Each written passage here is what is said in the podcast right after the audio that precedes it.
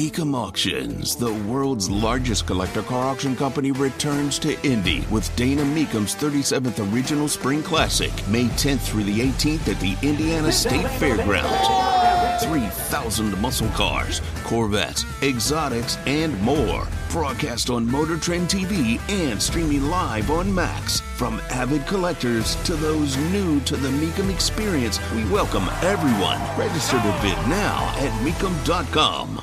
Just as magically as the draft leaked from Justice Samuel Alito describing his position on the on Dobbs on Roe v. Wade, just as magically as it appeared, and people don't know how it leaked. We are now told that after all of these months of searching for the leaker, the Supreme Court can't figure it out.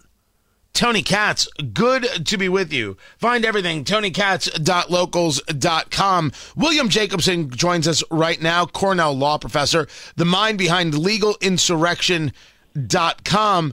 The the Supreme Court, what they said, sir, is that they've been unable to to identify the person. The team has to date been unable to identify a person responsible by a preponderance of the evidence.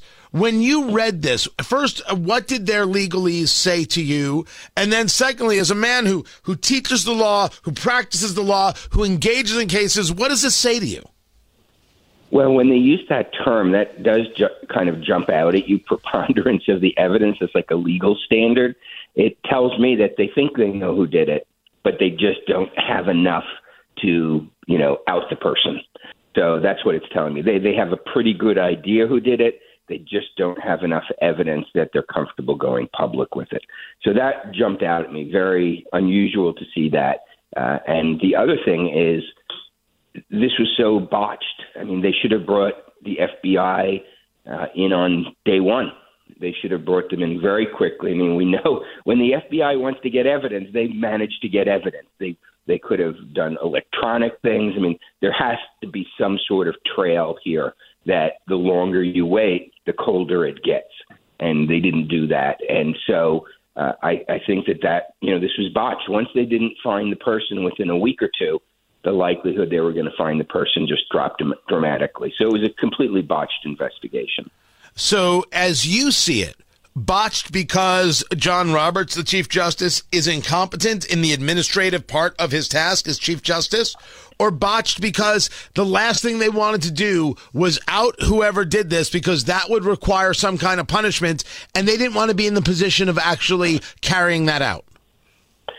Well, I, I uh, maybe a combination of the two. I think that there was an administrative decision made early on to let the marshal of the Supreme Court, who doesn't really have the sort of background and doesn't have the resources, forget background, doesn't have the resources to to conduct this sort of investigation, do it. So administratively, and I'm not sure why that was done.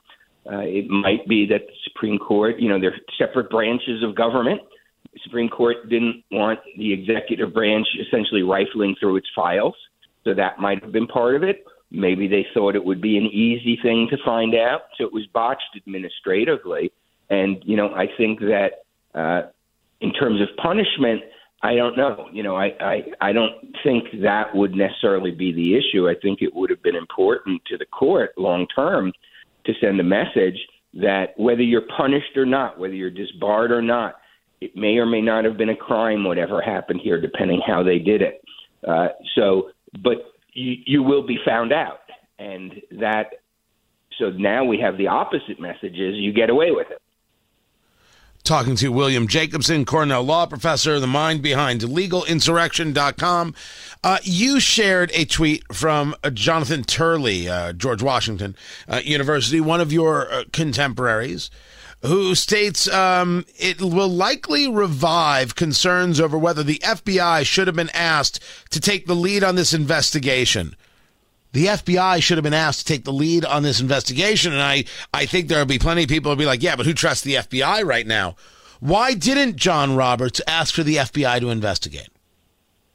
Well, I, I don't we don't know what went on behind the scenes. We only know what's what's public, and what's public is that it was handled by the marshal. Now, what the marshal did, we don't know, but we know I mean, there, does anybody doubt that the FBI had they, you know, put a full team on this, that if they'd done a full port, uh, court press, that they they wouldn't have found the person? I mean, they find people who, you know, uh, have done other things that very far removed from the scene, electronic communications.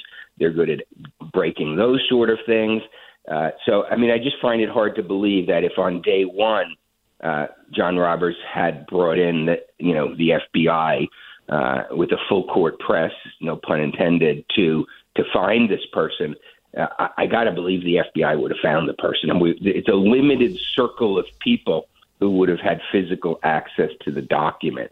And you know, we're not talking about a potential pool of ten thousand people who could have gotten it. I think we're talking about less than two hundred. Uh, so I, I find it very hard to believe that the FBI couldn't have put, you know, put it together. Now let's take uh, something else Turley said. The Supreme Court's report indicates that they cannot isolate the culprit among the over 80 possible suspects for the Dobbs leak. It is an admission that is almost as chilling as the leak itself. As a lawyer, uh, you, you, speak to other lawyers, uh, just as you are in the legal profession. How bothered are you personally by them not finding uh, the leaker or giving up on even trying? Well, I think it's, it's extremely troubling. I mean, you know, uh, whatever problems the judiciary has, and they have problems like the rest of society. You know, the kind of the sanctity of chambers is something that's respected. You know, and the fact that the chambers, meaning the judges, what goes on behind the scenes, now have to wonder when they give a message from one justice to another, is that going to leak? When they circulate drafts, because you know the whole pro. It turned out that the draft that was leaked ended up being very close to the one that was published, but that's not always the case. A lot of times, early drafts change dramatically, including who's voting for, who's voting against, and so I think this is so disruptive of the whole process that you'd like to think that judges can communicate with each other and hash things out and talk through cases, particularly at the Supreme Court level, where everything they take affects a big part of society. It's not just like two individuals who get affected. You'd like to think they could go through that deliberative process without having to worry that everything you say can and will be used against you later on. Uh, so I think it's extremely, extremely troubling. You know, the only people who I think are in favor of it are people who are completely politically driven, who uh, were in favor of the protests, are glad because of the result that got outed early. So there are some real, you know, uh, legal hacks out there who, you know, are celebrating this leak, but that's purely politically driven. And you know, I, I think you know among conservative lawyers, had it been the reverse, I don't think anybody would have been happy if the decision had gone the other way that a draft got leaked. So this is really, to me, a liberal left wing issue that there's some portion of those people, not all of them, some portion who view the you know the end is justifying any means. A leak that also led to the attempted assassination of Justice Brett Kavanaugh. Never mind uh, a lot of uh, fear and and uh, threatening of other justices. Uh, the view of the court going forward, I often discuss on the show, argue on the show that faith in institutions is lost, and I am at a loss as to how that returns. The John Roberts Court, how much faith is lost in their ability to not be political when John Roberts goes out of his way to tell us how much he doesn't want to be political? Does this not finding the leak, the leak itself, affect uh, people's view of the court going forward? Well, you have to understand, ever since there was a conservative majority on the court, there has been a war on the court by many Democrats, and particularly Democrat politicians like Sheldon Whitehouse. Okay, relentless, endless attempts to delegitimize the court. So this advances their cause. If you want to engage in conspiracy theories, who benefited by this? The people who benefit, certainly not people who are interested in the substantive issue because it was going to come out the way it came out no matter what. But the people who benefit are the Sheldon Whitehouses of the world, whose political goal is to delegitimize the Supreme Court, to delegitimize it because it's the one institution in government that is has a majority conservative bent to it. The rest of government is either completely split or left leaning. Majority of institutions in the U.S. now are left leaning, and the one that isn't is the Supreme Court.